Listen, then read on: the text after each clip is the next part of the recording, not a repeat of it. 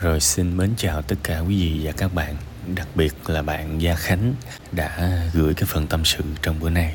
À, Chúng ta lại nghe thêm một cái phần tâm sự nó liên quan tới gia đình. Cụ thể đây là người ba đã không có làm tốt cái vai trò của của ông ấy ở trong gia đình. Không biết làm sao khi mà tôi đọc tới cái câu mà những cái cuộc à, hôn nhân mà nó đầy ắp cái nỗi đau các bạn mà một trong hai người ở lại với cái lý do mà sống vì con đó, thật sự tôi nghe tôi quải. Tại vì thực ra các bạn con cái từ nhỏ tới lớn nó lãnh đủ hết những cái vết thương các bạn có phải là vì nó đâu mà cứ bảo là vì nó hoài.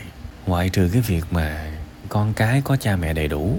Về mặt danh nghĩa thì quý vị có biết là những đứa con á, từ khi mà quý vị hụt hạt cho tới khi nó lớn á, quý vị tích tụ vào nó đầy ắp những nỗi đau. Mà các bạn biết là trong cái chương trình, riêng cái chuyên mục tâm sự buồn vui này thôi á. Rảnh rảnh thì tôi nói là các bạn dành một tháng nha. Các bạn dành một ngày, các bạn đọc không có hết đâu. Các bạn dành một tháng trời cho tôi, các bạn quay trở lại, các bạn đọc hết những cái tâm sự buồn vui. Các bạn lọc ra xem bao nhiêu bao nhiêu những đứa trẻ phải lớn lên trong cái hoàn cảnh mà ba má tụi nó có vấn đề. Thế thì phần đầu tôi nói với các bậc cha mẹ trước, tôi không biết là vì con chỗ nào, hay là vì ai đó chấm hỏi chấm hỏi chấm hỏi. Thực ra đó, cái giai đoạn mà quý vị, các bậc phụ huynh gặp vấn đề mà quý vị mở hoạt sống vì con, quý vị cũng còn rất trẻ, hai mươi mấy, ba mươi mấy. Coi vậy đó chứ cũng trẻ. Sai lầm tè le hột me hết rồi các bạn. Chứ cũng chẳng phải là lớn, trưởng thành, ghê gớm gì đâu. Cái điều quan trọng ý thức được có thể các bạn đã có con, có cái, nhưng quý vị cũng chưa hẳn là quá lớn đâu. Nên quý vị cần phải đặt dấu chấm hỏi cho cái quyết định và cái kết luận của mình. Liệu mình có vì con hay không? Hay là mình vì mình? Có thể quý vị không có dũng khí để thừa để thừa nhận, để ra một cái quyết định đúng như ý chí mình muốn, thì ít nhất quý vị cần phải dám đặt câu hỏi đó trong đầu mình. Nghĩ về nó, nghĩ về nó một năm, hai năm, ba năm cũng được cho tới khi quý vị ra được một một cái quyết định thông suốt.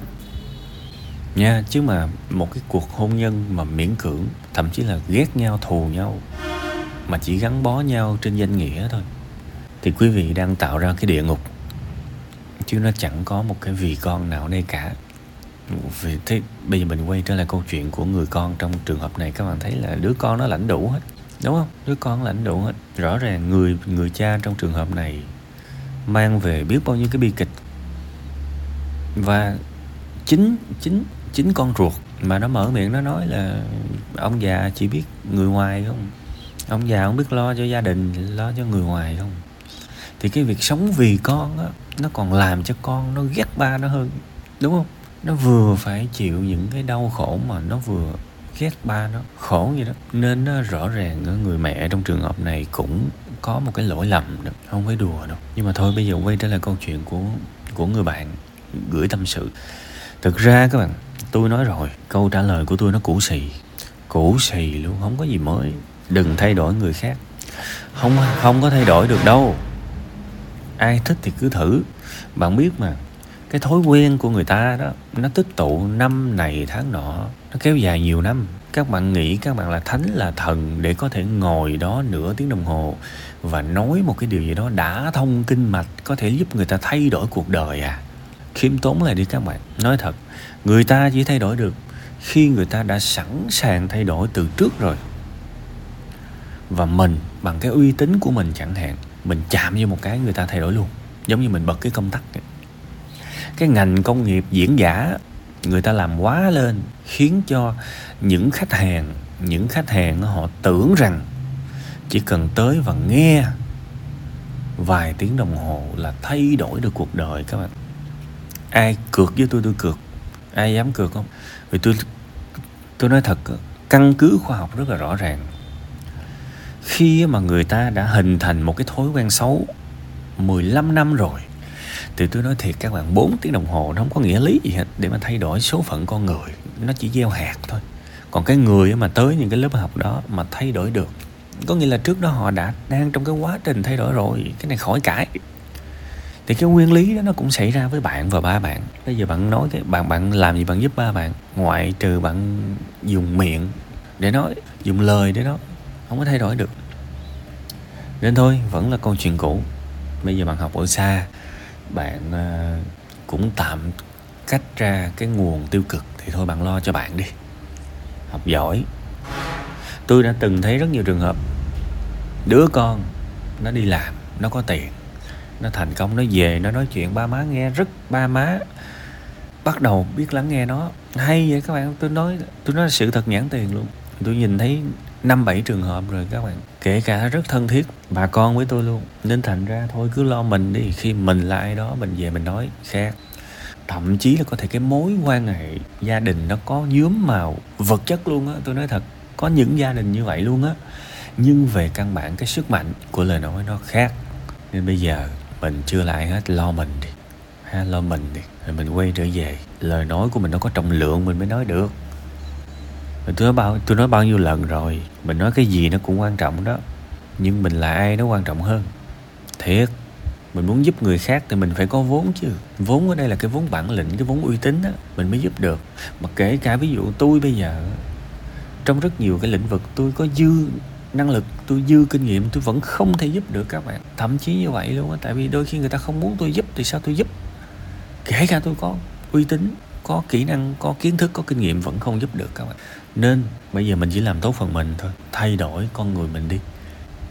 Tiếng đó mình có trọng lượng hơn đi, rồi sau này mình về mình giúp. Nhưng cái đó chỉ là một nửa thôi nha.